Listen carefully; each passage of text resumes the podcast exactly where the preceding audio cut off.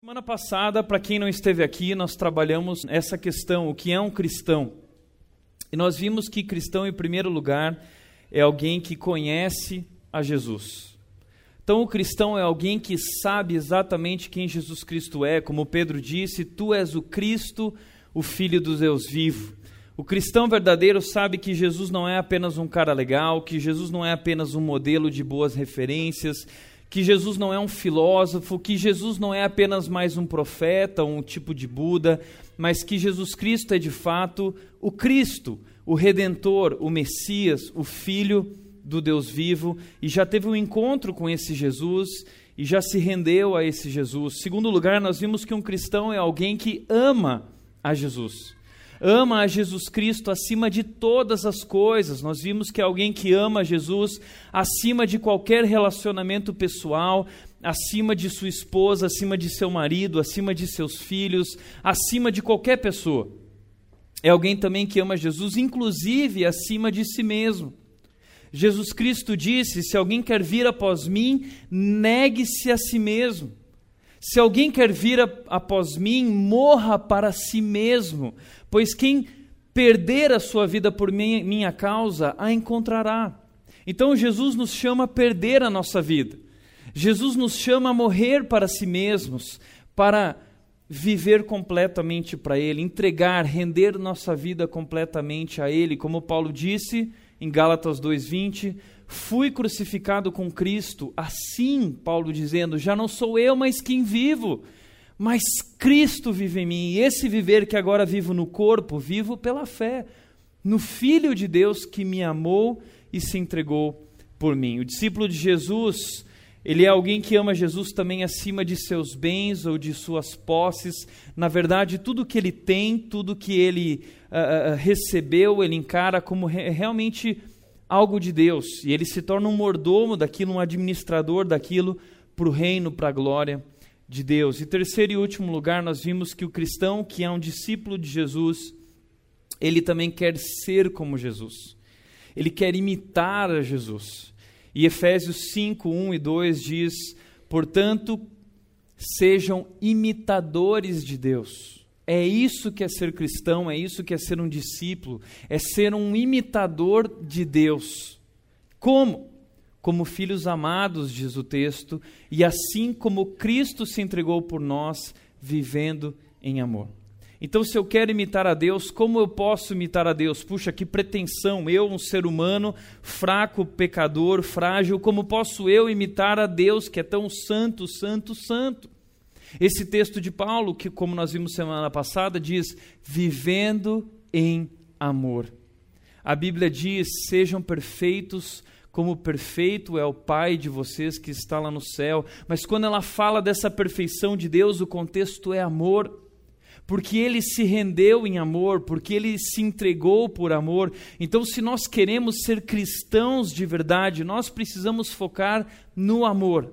O amor é a maior verdade do nosso cristianismo, nós precisamos praticá-lo na nossa relação com Deus e na nossa relação com as pessoas ao nosso redor. A Bíblia diz que é nisto que nos reconhecerão como os discípulos verdadeiros de Jesus, se nós tivermos amor uns pelos outros.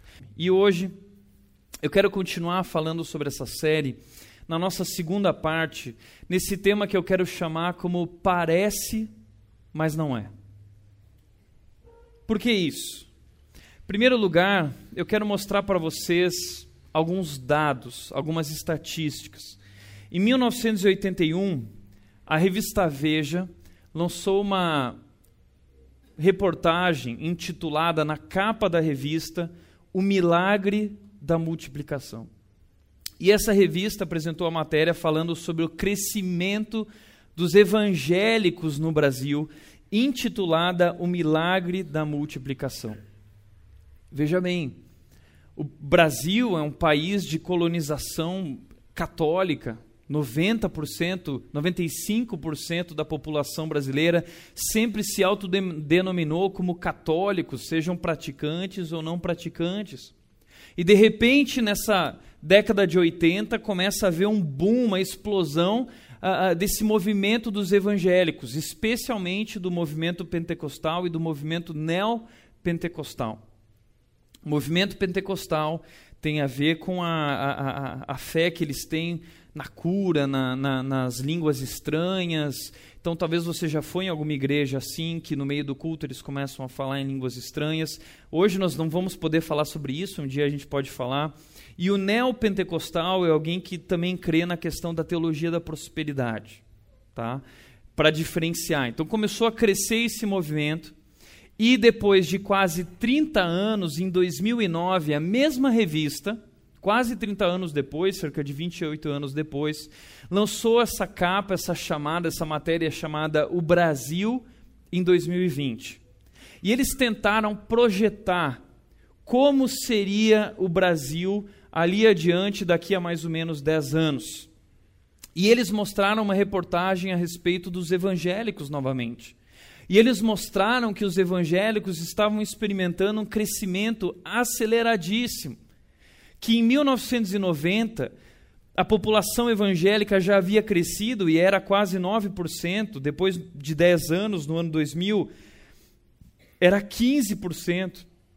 Em 2008, os evangélicos no Brasil já eram praticamente 24%, um quarto da população. E eles projetavam então que em 2020, agora daqui a quatro anos, os evangélicos já seriam ou já serão 50% da população brasileira. Já pensou nisso? Nós temos no Brasil 215 milhões de habitantes, 220 milhões de habitantes por aí. Isso significaria dizer que no Brasil, em 2020, nós teríamos mais ou menos uh, 110, 105 milhões de cristãos, pessoas que se posicionam como cristãs, como discípulos de Jesus, isso não é fantástico? Isso não é uma nação sendo transformada? Uau! Isso é incrível! Mas deixa eu mostrar para vocês alguns dados da ONU. Primeiro dado: nos últimos 20 anos, o número de assassinatos no Brasil cresceu 237%.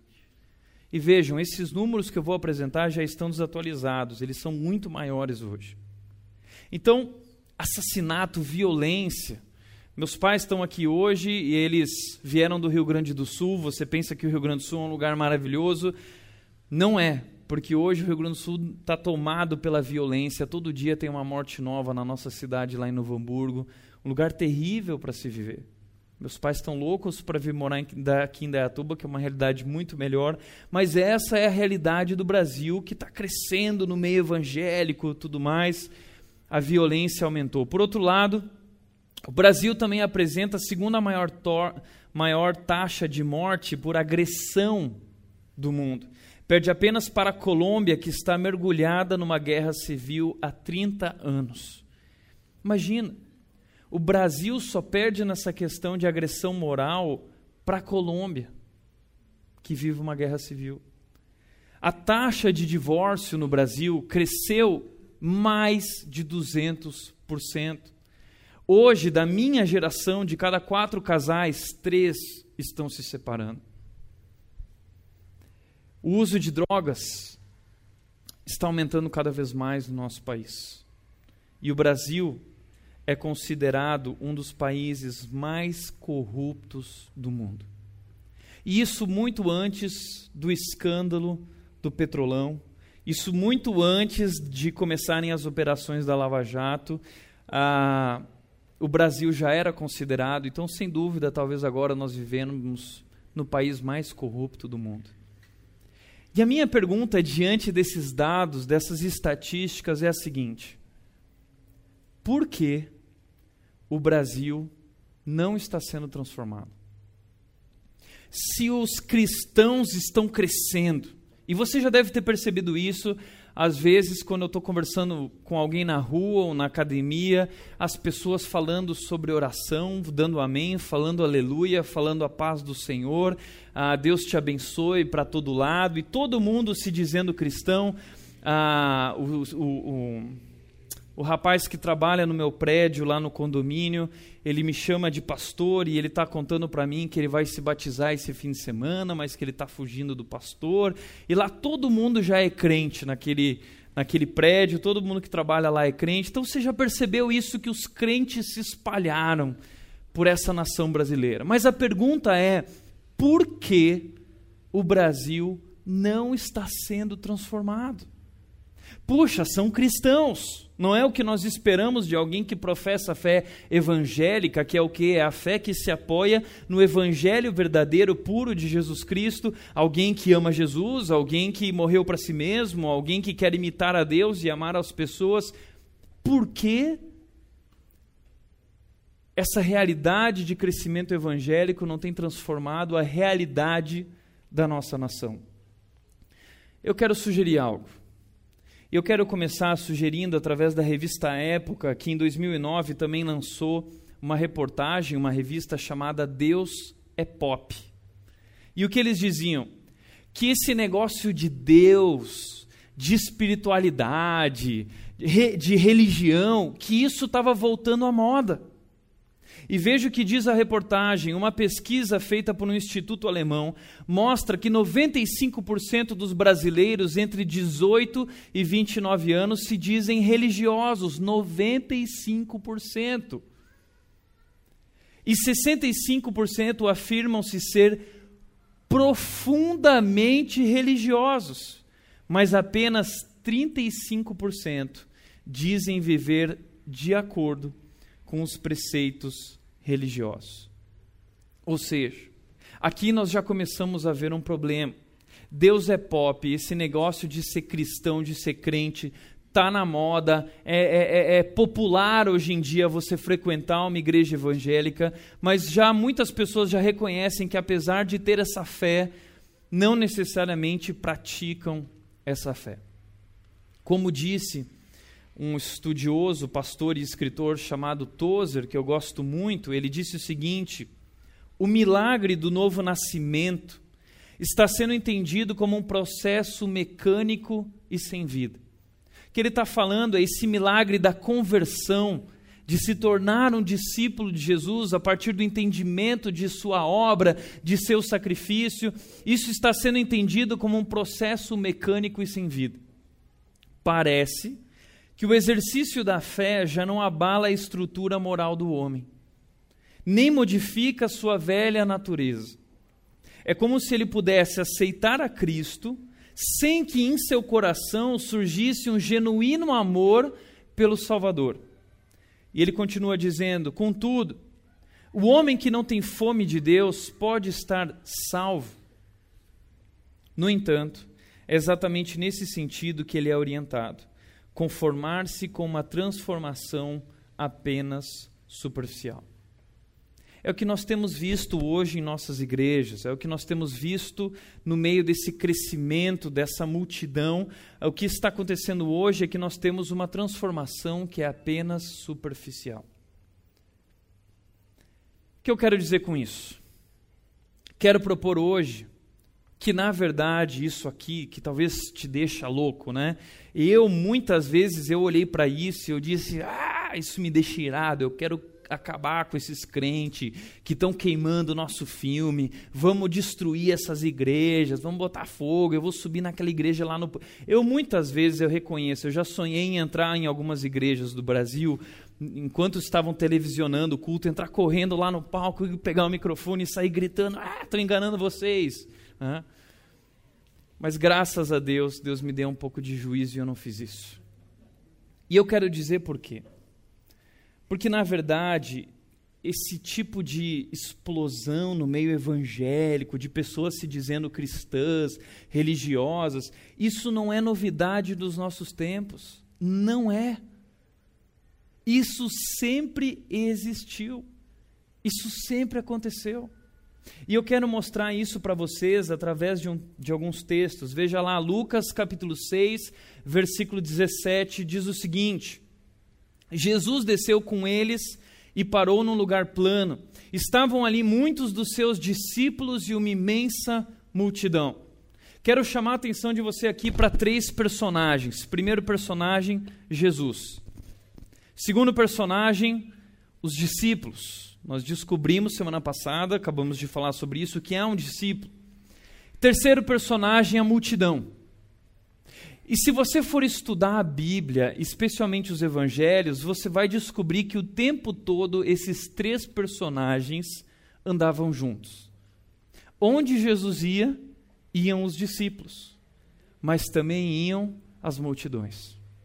Um outro texto, por exemplo, Lucas 7, 11 diz: Logo depois, Jesus foi a uma cidade chamada Naim, e com ele iam os seus discípulos e uma grande multidão.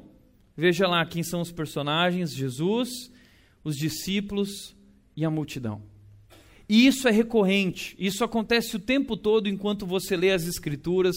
Se você quiser reler os Evangelhos e procurar, você vai ficar uh, realmente.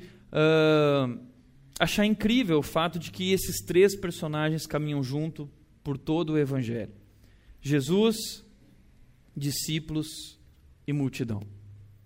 Sempre viveram juntos. E quero dizer o seguinte: as multidões no ministério de Jesus, se você for procurar na Bíblia, a palavra multidão, a palavra multidões, ela aparece 167 vezes no Novo Testamento. É muita coisa. E dessas 167 vezes, 132 vezes são apenas nos evangelhos, falando a respeito disso, desse movimento das multidões indo atrás de Jesus aonde Jesus estava. E é a partir desses encontros de Jesus com a multidão e com os discípulos que eu quero estabelecer pelo menos quatro marcas dessa espiritualidade que emana das multidões. Porque existe um tipo de espiritualidade, existe ali uma busca por aquilo que é religioso, existe ali uma busca por aquilo que nós chamamos de fé. Poderíamos trabalhar diversas marcas, mas pelo menos quatro.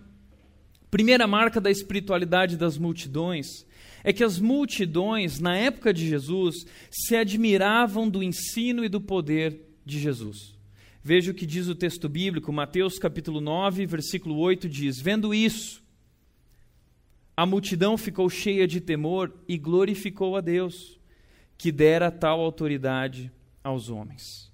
O que aconteceu? Trouxeram a Jesus um paralítico. Jesus chega nesse paralítico enquanto estava sendo julgado pelos mestres da lei e fariseus, e ele diz: Olha, eu não somente perdoo os teus pecados, como eu também te curo da sua paralisia, e você então agora levanta e anda e leva a sua maca. E esse homem levantou e começou a andar, e todo mundo viu aquilo, diz o texto, vendo isso. Imagina aqui ah, eu chamar o Flávio aqui na frente, entendeu? Flávio, vem aqui eu falo assim, Flávio, agora levanta e anda, e o Flávio sai andando. Imagina o que ia acontecer nessa igreja aqui.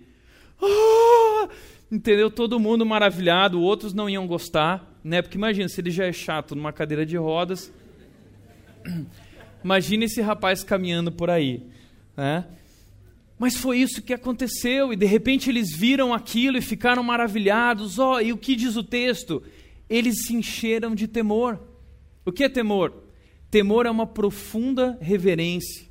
Ou seja, eles ficaram com profunda é, reverência a Jesus. Uau, que homem! Uau, que autoridade que ele tem! E diz o texto que eles glorificaram a Deus. Ou seja, a multidão, ela, ela experimenta aquilo que o discípulo experimenta também. ela vê o poder de Deus, ela fica maravilhada, admirada com aquilo que Deus é capaz de fazer e ensina.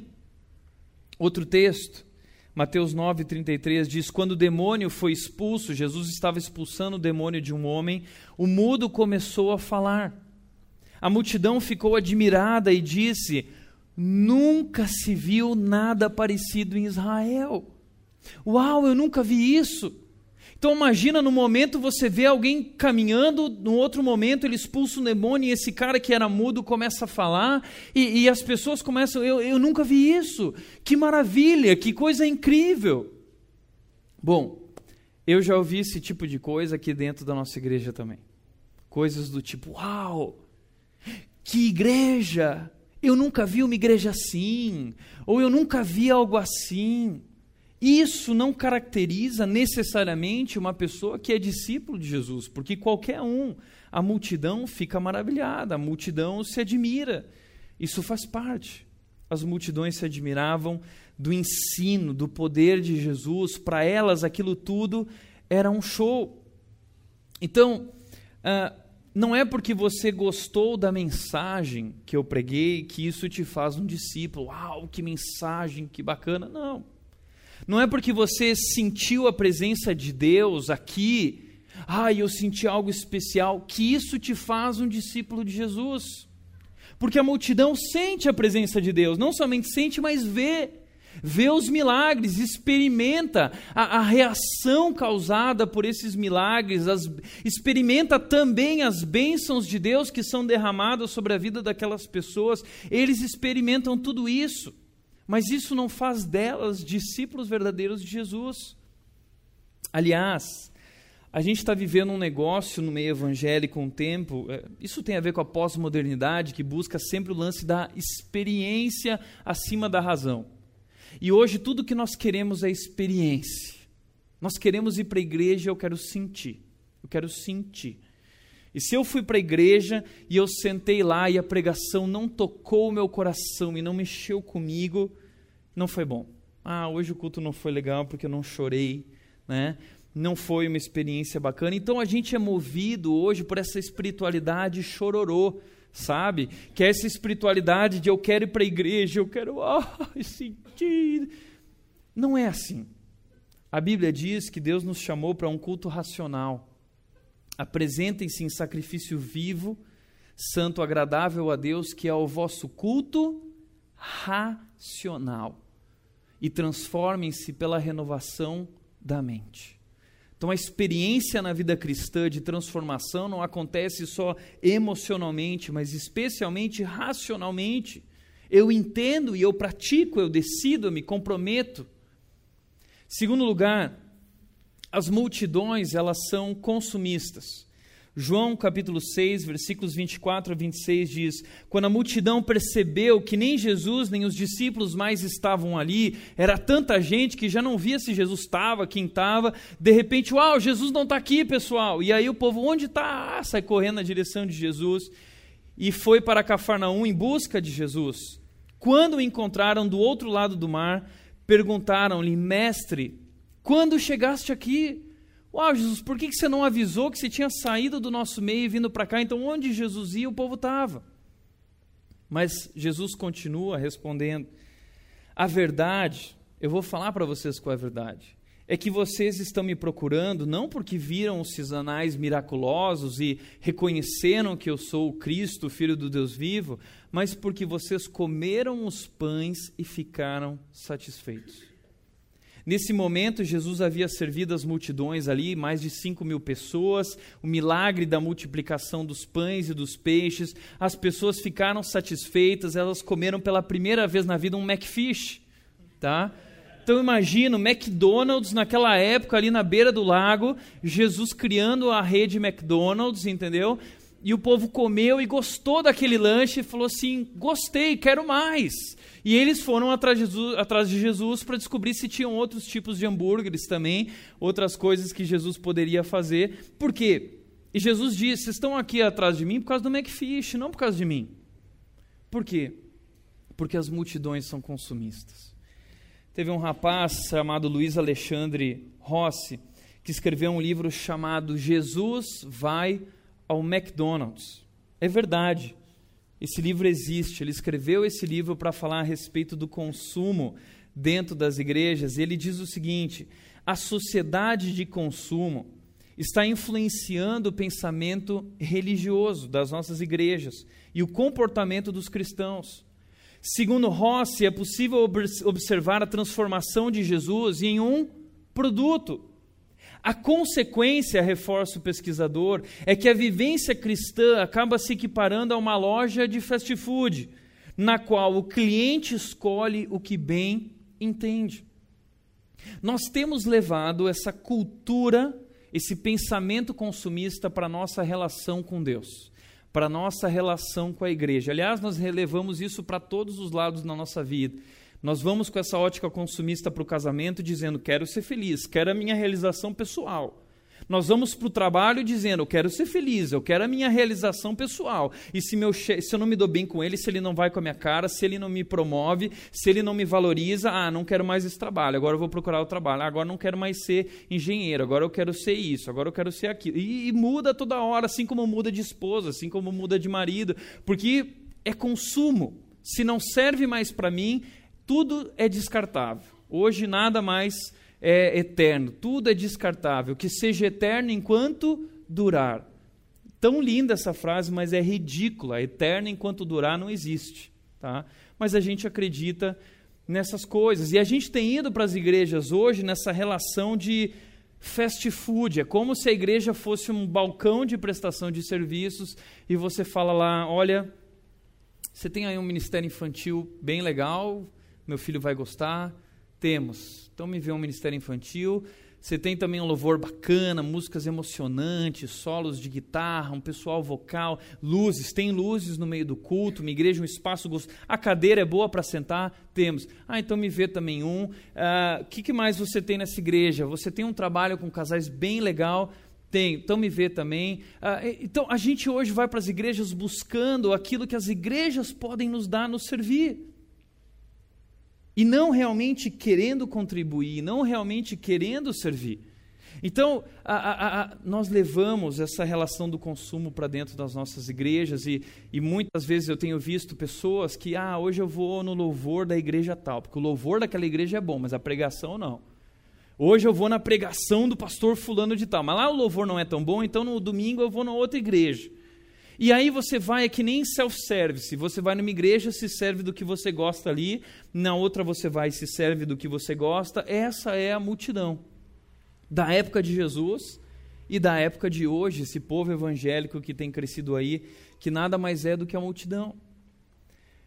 Vejam os sinais do consumismo na igreja. Primeiro, hoje as pessoas escolhem uma igreja pelos serviços oferecidos e não pelo desafio de construí-la ao lado de outros cristãos. Segundo sinal, a participação numa igreja como espectador de um evento e não como parte integrante de uma comunidade de fé. Então hoje nós vamos para a igreja como nós vamos no cinema. Você chega lá, compra a pipoca, senta e fica lá. Hum, que gostoso, hum, que legal. E como eu tenho sempre dito, vira, acaba, acaba virando até comentarista de pregação. Né? Ah, depois sai para comer uma pizza e fica comentando: o que, que você achou do culto hoje? Ah, eu achei lá que o louvor lá com aquele cara lá não está tão legal. E a pregação? Ah, não sei, eu acho que na hora que ali que a pregação. A gente vira comentarista de futebol, como um comentarista de futebol, a gente vira comentarista de culto. A gente quer ver um show, a gente quer ver um evento, como a gente vai para o teatro, a gente quer ir para a igreja. Só que igreja não é isso. Igreja, todos nós participamos dessa comunidade, contribuindo com nossos dons, com nossos talentos, com aquilo que Deus tem nos dado de especial. Por outro lado, as orações hoje deixaram de ser entrega a Deus, rendição, para se tornarem reivindicação. Veja, a oração do, da espiritualidade do reino de Deus, ela é uma rendição. Mas na espiritualidade consumista, ela é uma reivindicação de direitos e não como meio de relacionamento e intimidade com Deus. Ah, Deus, eu, eu queria te pedir que você pudesse me ajudar nisso, pudesse me ajudar nisso. Pedir... A gente só busca a Deus quando a gente precisa de alguma coisa, uma relação utilitarista. Quarto lugar, a espiritualidade cristã com o olhar egoísta, olhando para si mesmo e não para o outro.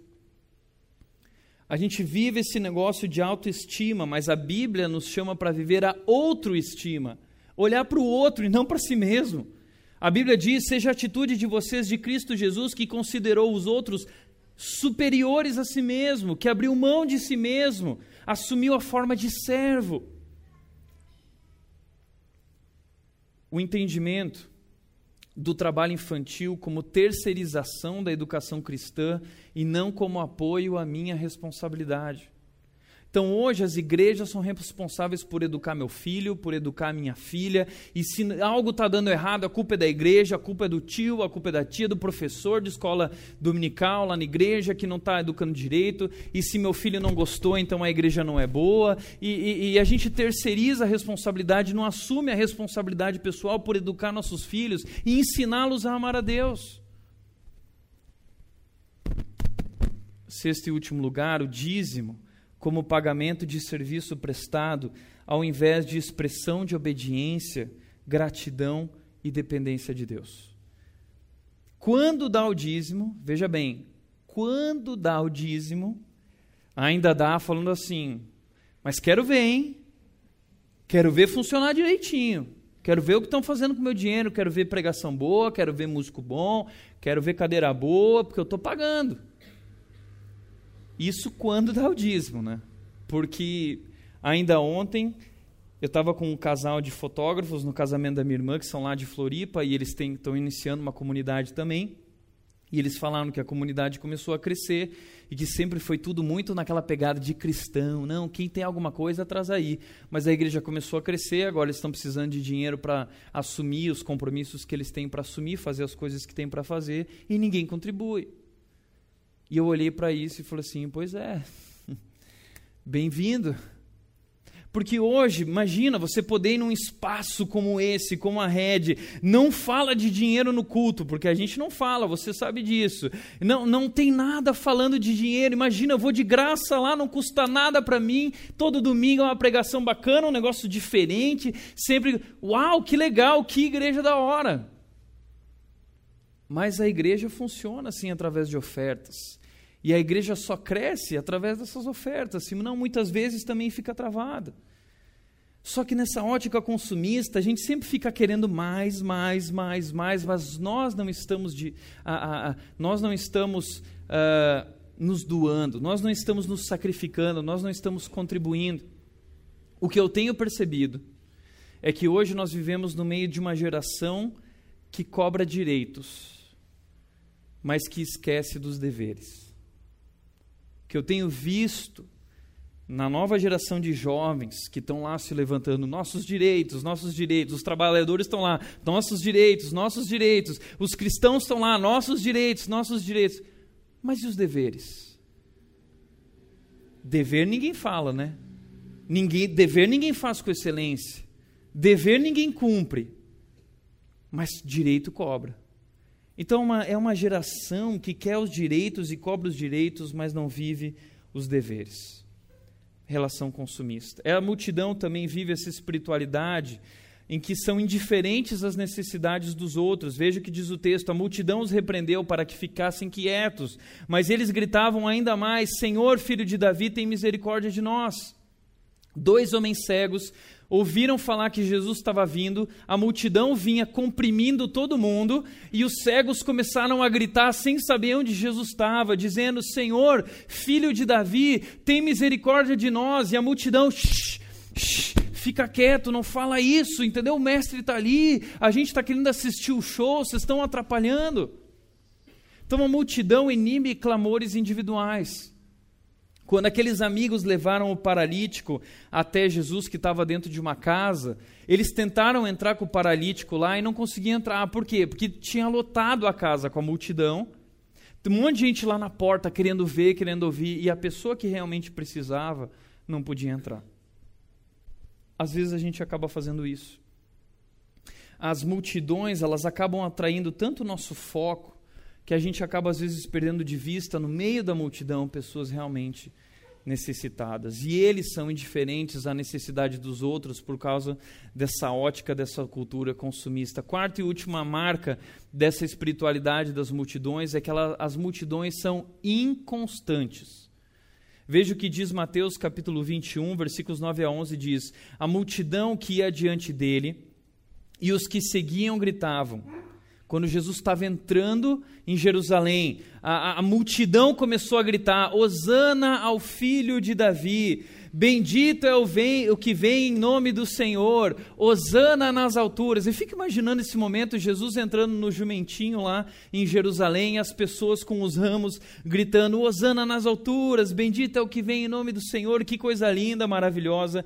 Quando Jesus entrou em Jerusalém, toda a cidade ficou agitada e perguntava: Quem é esse? Quem é esse? A multidão respondia: Este é Jesus, o profeta de Nazaré da Galiléia. Não entenderam porcaria nenhuma, Jesus não é profeta, ele é o Filho de Deus, o Cristo, o Messias, o Redentor. Mas, olha isso. Ao mesmo tempo que essa multidão está lá clamando, ah, adorando, né? Está adorando, está cantando louvor, é música gospel ali, tá vendo? Você conhece isso nas nossas músicas gospel? Olha lá, bendito é o que vem em nome do Senhor. A gente canta essas coisas, né? Agora olha Mateus 27, o que diz. Alguns capítulos depois, quando Jesus está próximo à crucificação, diz: Por ocasião da festa, era costume do governador soltar um prisioneiro escolhido pela multidão. Eles tinham naquela ocasião um prisioneiro muito conhecido chamado Barrabás.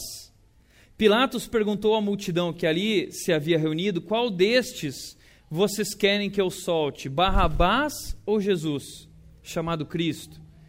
Porque sabia que o haviam entregado por inveja. E ele dá a chance, ó, a multidão, vocês vão decidir, é Barrabás ou é Jesus? O texto continua dizendo: Estando Pilatos sentado no tribunal, sua mulher lhe enviou esta mensagem: Não se envolva com este inocente, porque hoje em sonho sofri muito por causa dele. A mulher de Pilatos alerta ele, por isso ele lava as mãos e diz: Eu não vou fazer nada.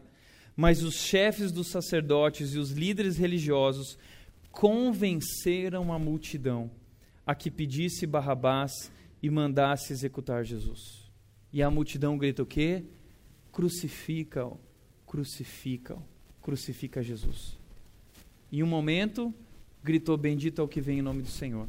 Em outro momento, grita: Crucifica-o. O que a gente faz com essa gente? Como a gente lida com a multidão? Como a gente lida com essa espiritualidade da multidão? Reverendo Augusto Lemos disse o seguinte: O Senhor Jesus preferiu doze seguidores genuínos a ter uma multidão de seguidores consumidores. Ele preferiu ter um punhado de pessoas que o seguiam pelos motivos certos a ter uma vasta multidão que o fazia pelos motivos errados. Creio que a igreja evangélica brasileira precisa seguir a Cristo também aqui. Eu sei. Você está lendo isso. E você que é cristão já há algum tempo, você está dizendo: fantástico tinha que ser reverendo Augusto Nicodemos. E eu vou confessar para você que durante muito tempo eu também acreditava nisso. Eu achava que nós tínhamos que sair quebrando tudo essa gente. Falar assim, ah, vocês estão tudo errado, vamos fechar agora é só discípulo de Jesus de verdade aqui. Ah. Tem muita gente olhando para tudo isso que está acontecendo, que eu acabei de falar, e está criticando dizendo isso, dizendo aquilo, e não é errado criticar, essa postura está errada, mas está dizendo a igreja se perdeu, a, a, onde estão os cristãos, onde estão os discípulos de Jesus? Posso falar?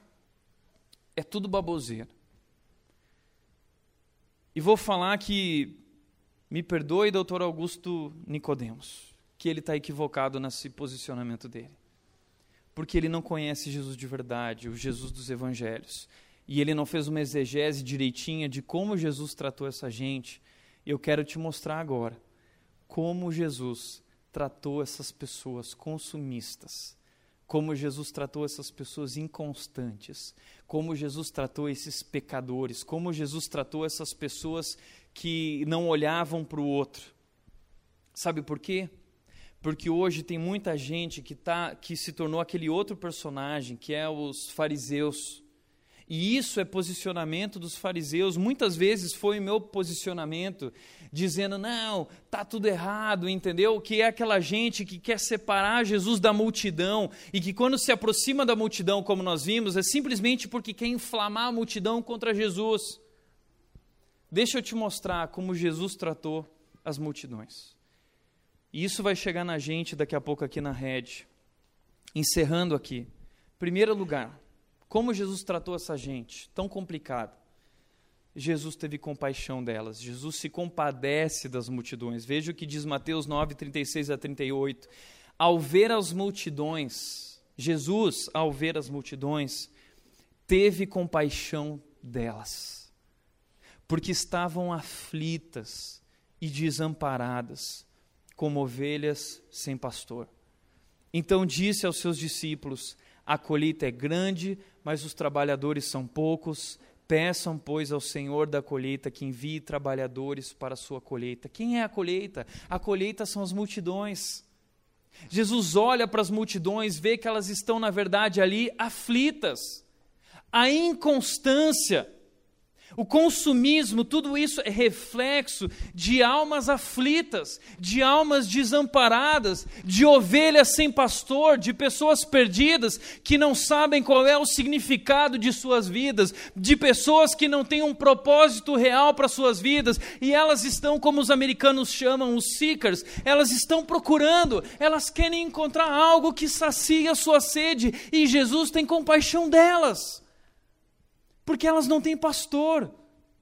E Jesus vira para os discípulos e, e, e, mostra a multidão, dizendo: Está vendo como é grande a colheita?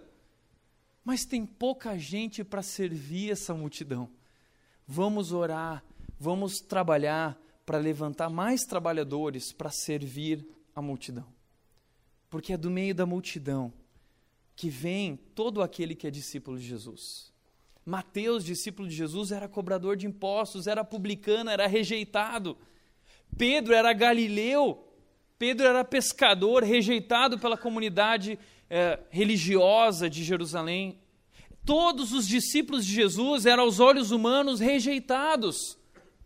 E Jesus lida com aquelas multidões para criar esse processo de trazê-las daquele lugar da multidão para se tornarem seus verdadeiros discípulos. É por isso que ele tem compaixão. O texto diz também, Mateus 15, 30, diz: Uma grande multidão dirigiu-se a ele, levando-lhe os mancos, os aleijados, os cegos, os mudos e muitos outros, e os colocaram a seus pés, e ele os curou. Jesus, além de ter compaixão das multidões, Jesus serve a multidão, Jesus cura a multidão. O que você precisa é andar, então ande. Você precisa ver, então veja. Você precisa ouvir, então ouça. O que vocês precisam e Jesus serve. Vocês estão com fome, Ele multiplica pão, Ele multiplica peixe. Jesus serve e cura a multidão e todos aqueles que estão necessitados, e Jesus ensina os discípulos a enxergarem não as suas necessidades, mas a necessidade dos outros, e a trabalhar e dedicar tempo por isso. Jesus serve e cura as multidões. Terceiro lugar, Jesus não faz só o show, porque a multidão está atrás do show, mas Jesus não faz só o show, Jesus ensina. Jesus aproveita aqueles momentos em que eles estão admirados, em que eles estão temerosos, em que eles estão glorificando a Deus para ensinar verdades, para que eles aprendam a verdade. Mateus 7, 28 a 29 diz: Quando Jesus acabou de dizer essas coisas, as multidões estavam maravilhadas com o seu ensino, porque ele as ensinava como quem tem autoridade, não como os mestres da lei. Jesus ensinava com amor, Jesus via aquelas pessoas e se importava com elas e queria que elas conhecessem o seu amor. Em Marcos capítulo 8, 34 e 35, Jesus chama a multidão para ensiná-las. Veja, a multidão aprende muita coisa errada por aí. Jesus tem interesse de ensinar as coisas verdadeiras, os valores do reino. Então Jesus diz aqui: vem aqui, multidão. Chama os discípulos e chama a multidão e diz para todos eles: se alguém quiser acompanhar-me, negue-se a si mesmo, tome a sua cruz e siga-me. Pois quem quiser salvar a sua vida perderá, mas quem perder a sua vida por minha causa e pelo Evangelho a salvará. A mensagem de Jesus não é só para quem é bom. A mensagem de Jesus é para os perdidos. Jesus Cristo disse: Eu vim para os doentes, eu vim para os carentes, eu vim para aqueles que precisam, não para aqueles que não precisam. Mas quem quiser me acompanhar, negue-se a si mesmo. Jesus ensina a multidão a abandonar essa ótica consumista. Jesus está uh, convidando a multidão a deixar essa inconstância e assumir um compromisso de tomar a cruz e assumir, pagar o preço de ser um discípulo. E ele diz: se vocês querem sair ganhando, vocês vão sair perdendo. Mas se vocês assumirem essa, esse perder em meu nome, se vocês morrerem para si mesmos, vocês vão ganhar, vocês vão vencer, vocês vão encontrar. Veja, Jesus não negociou a mensagem. O que acontece com muitas igrejas por aí é que as pessoas estão aproveitando a multidão que é muitas vezes ignorante, que não conhece, eles negociam o evangelho para trazer ainda mais multidão, para extorquir a multidão. E a Bíblia diz que muitos vão chegar naquele dia diante de Jesus e vão dizer: Mas Jesus, em teu nome fizemos muitos milagres, em teu nome operamos maravilhas. Teu... E Jesus vai dizer: Afastem-se de mim, vocês que praticam o mal, nunca os conheci. Jesus está falando da igreja, dos líderes da igreja evangélica brasileira que estão extorquindo a multidão, que não estão servindo a multidão, que não estão se compadecendo de verdade da multidão. O que eu quero que você entenda é que, como igreja como pastor, a minha visão é, assim como Jesus, sim, atrair a multidão para servi-las. Eu quero atrair a cidade de Indaiatuba. Eu quero atrair a, a nossa região para curar essas pessoas, para ensinar essas pessoas o verdadeiro Evangelho de Jesus Cristo, para que essas pessoas tenham um encontro real com Cristo nós não falamos o que a multidão quer ouvir aqui. Nós falamos simplesmente a verdade de um modo que elas possam entender, de modo simples, como Jesus falava com simplicidade, como Jesus falava com amor. O que a rede quer é atrair as pessoas, atrair a multidão, para que elas fiquem admiradas com o poder de Jesus, para que elas fiquem temerosas e glorifiquem a Deus, mas que elas possam viver esse processo de deixarem o ambiente da multidão e se tornarem verdadeiros discípulos de Jesus. Nós não fechamos as portas para as multidões. Nós não fechamos as portas para gente inconstante. Nós não fechamos a porta para essas pessoas consumistas. Sabe por quê? Porque nós dobramos os nossos joelhos e, e oramos a Deus e trabalhamos para que Ele toque o coração dessas pessoas. Para que um dia elas possam ver, assim como Pedro viu, assim como Mateus viu, e elas possam dizer: sim, tu és o Cristo, o Filho do Deus vivo, o Redentor. Quarto e último lugar. Jesus desafia os discípulos a servirem as multidões. Mateus 14, 15 a 16 diz que ao cair da tarde, os discípulos aproximaram-se de Jesus e disseram: Jesus, tem 5 mil pessoas aí. E esse é um lugar deserto. E está ficando tarde. Não tem Red McDonald's aqui, não tem praça de alimentação. Manda embora essa gente para o shopping para que elas possam ir aos povoados comprar comida. Respondeu Jesus: Eles não precisam ir. Deem-lhes algo para comer. Muitas vezes a gente fica nessa, dizendo: não, esse pessoal só está consumindo, esse pessoal só está dando trabalho, está tirando o nosso foco. E Jesus diz: deixa eles aqui e sirvam eles, e mostrem a eles o meu amor e o meu poder. Deixa que a conta eu pago. A conta pago eu. Mas sirvam eles. Não, mas não vai dar, você não tem dinheiro para isso, Jesus. E ele vê o menino ali, ele puxa o menino, o que, que você tem aí? Era pouquinha coisa ali. Mas Jesus, com o seu poder, ele cuida de todo mundo. Ele dá conta de tudo isso. Não é nós quem transformamos, é Deus quem transforma a vida dessas pessoas. Por isso, se por um lado nós vimos a posição de um teólogo, agora eu quero mostrar a posição de um grande pastor chamado Ricardo Agreste. E na revista Ultimato, o pastor Ricardo Agreste trouxe a consideração seguinte, que é a minha consideração para nós como igreja. Ele disse: Jesus, com a sensibilidade do Deus que é amor, e com a sabedoria daquele que é o Criador do universo, entrava em contato com o sofrimento das multidões acolhendo-as em suas limitações teológicas e em suas motivações utilitaristas e consumistas, para a partir desse encontro fazer de homens e mulheres seus discípulos.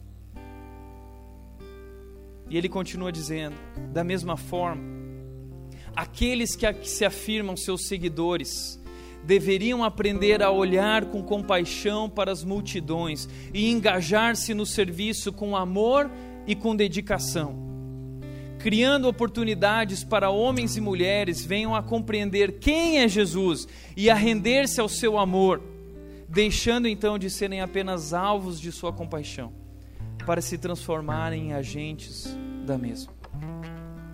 A gente tem que parar de querer ser só alvo. Ai, Deus me abençoa. Ai, Deus faz isso por mim. Não, para começar a se tornar agente de bênção. Eu quero abençoar. Eu quero ajudar outras pessoas. Eu quero dar minha vida como Jesus deu em prol dessa multidão, em prol dessas pessoas aflitas, em prol dessas pessoas carentes. O que eu quero dizer como igreja é que nossas portas estão abertas. E eu sonho com o dia em que nós vamos encher aquele ginásio. Não porque isso vai mostrar, nossa, quanta gente, que igreja boa, nada disso. Porque no meio dessas pessoas nós teremos verdadeiros discípulos de Jesus nascendo, assumindo um compromisso de ser agentes de Cristo. E assim como Jesus, eu quero cuidar dessa multidão, como ovelha sem pastor. E essa é a nossa tarefa. Por isso, você que está aqui hoje é um cristão, se professa como discípulo de Jesus, o teu chamado é sair do lugar e ir servir essa gente. Parar de criticar, parar de viver a de fariseu, de dar uma de mestre da, da religião e viver o amor, vivendo em amor, se entregando como Cristo se entregou, porque nós já somos amados, nós amamos porque Ele nos amou primeiro. É isso que é ser cristão. Vamos parar de criticar e vamos amar mais, e vamos abraçar mais, e vamos contribuir mais, e vamos nos doar mais, e vamos nos sacrificar mais, e vamos trabalhar para que essas estatísticas, esses dados, que são um reflexo da multidão seguindo os sinais de Jesus, para que eles sejam de fato transformados por Deus. Porque a colheita é grande. A colheita é muito grande, é muita gente precisando de Jesus, mas são poucos os trabalhando. E eu quero te convidar, como cristão, a começar a trabalhar, olhando para a multidão com compaixão, com amor, porque elas estão como ovelhas sem pastor. Por isso, para encerrar, para refletir e praticar, primeiro lugar, se eu me sinto parte da multidão, se você se sente parte da multidão, o que você precisa superar para se tornar um discípulo de Jesus? Ser menos inconstante, ser menos consumista, começar a olhar para o outro, começar a amar, assumir um compromisso verdadeiro. Segundo lugar, se eu me considero um discípulo de Jesus, de que maneira eu posso servir a multidão que está aqui ao meu redor, na rede onde eu estou trabalhando e vivendo, que muitas vezes precisa apenas de uma mão que os acolha.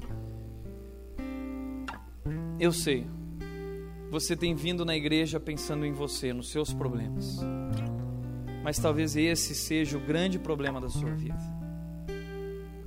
Talvez o que você precisa aprender é começar a olhar para o problema dos outros e começar a falar assim: Jesus, eu abro mão de mim mesmo, eu abro mão dos meus desejos, dos meus planos. Que seja como o Senhor quer. Eu quero ajudar aquelas pessoas que precisam de ajuda e amar como o Senhor amou. Acolhendo em suas limitações teológicas, em suas relações consumistas, utilitaristas, amando, para que de alguma forma, em algum momento, sejam tocadas pelo teu amor e possam dizer: Tu és o Cristo, o Filho do Deus vivo. Esse é nosso trabalho como igreja. Esse é nosso trabalho como rede. E é isso que eu creio. Amém? Feche os teus olhos.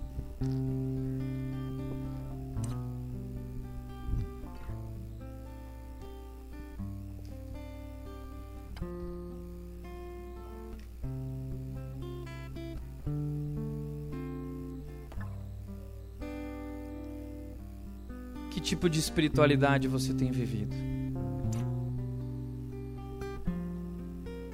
uma espiritualidade de multidão, inconstante, egoísta, consumista, utilitarista? Ou você tem vivido a espiritualidade de Jesus? como verdadeiro discípulo, morrendo para si mesmo, perdoando como Cristo perdoou, amando como Cristo amou, doando-se, sacrificando-se, não cobrando direitos, mas vivendo os deveres, porque os direitos você recebeu em Cristo. Os direitos estão na eternidade, naquilo que o Senhor preparou para a sua vida. E você não cobra de ninguém, você não tem expectativas de ninguém, porque tudo que você precisa, você encontrou em Cristo como filho amado. Eu quero te convidar a esse desafio de começar a trabalhar e olhar para a multidão e perceber que são pessoas aflitas, pessoas perdidas que procuram Jesus, que procuram a razão do seu viver. E nós conhecemos. E é nós quem temos que levar a verdade o evangelho a elas. E eu quero que você se comprometa aí no seu coração dizendo: Jesus, usa a minha vida. Eis-me aqui. Eu quero amar como o Senhor amou. Eu quero servir como o Senhor serviu. Eu quero trabalhar como o Senhor trabalhou por essa gente. E que o Senhor nos abençoe como igreja que o Senhor nos ajude a servir a grande multidão que existe na nossa região, para que eles possam conhecer o amor de Deus. Pai, eu quero te agradecer pela vida de cada um aqui nessa noite, mas te agradecer especialmente, Deus, pela tua palavra, pelo teu ensino, que nos permite realmente entender, Deus, como nós devemos viver, como nós podemos te imitar e nós queremos ser verdadeiros discípulos, Deus, te imitando, vivendo em amor.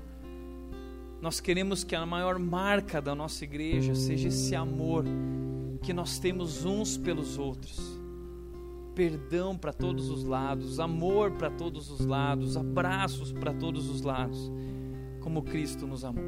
Sem negociar a verdade, sem negociar a tua palavra, os teus princípios mas amando como o Senhor amou, servindo como o Senhor serviu. Eis-nos aqui, Deus, envia-nos. A colheita é grande, os trabalhadores são poucos, mas aqui na rede, Deus, levanta trabalhadores para o teu reino, Deus, para a tua glória. Em nome de Jesus. Amém.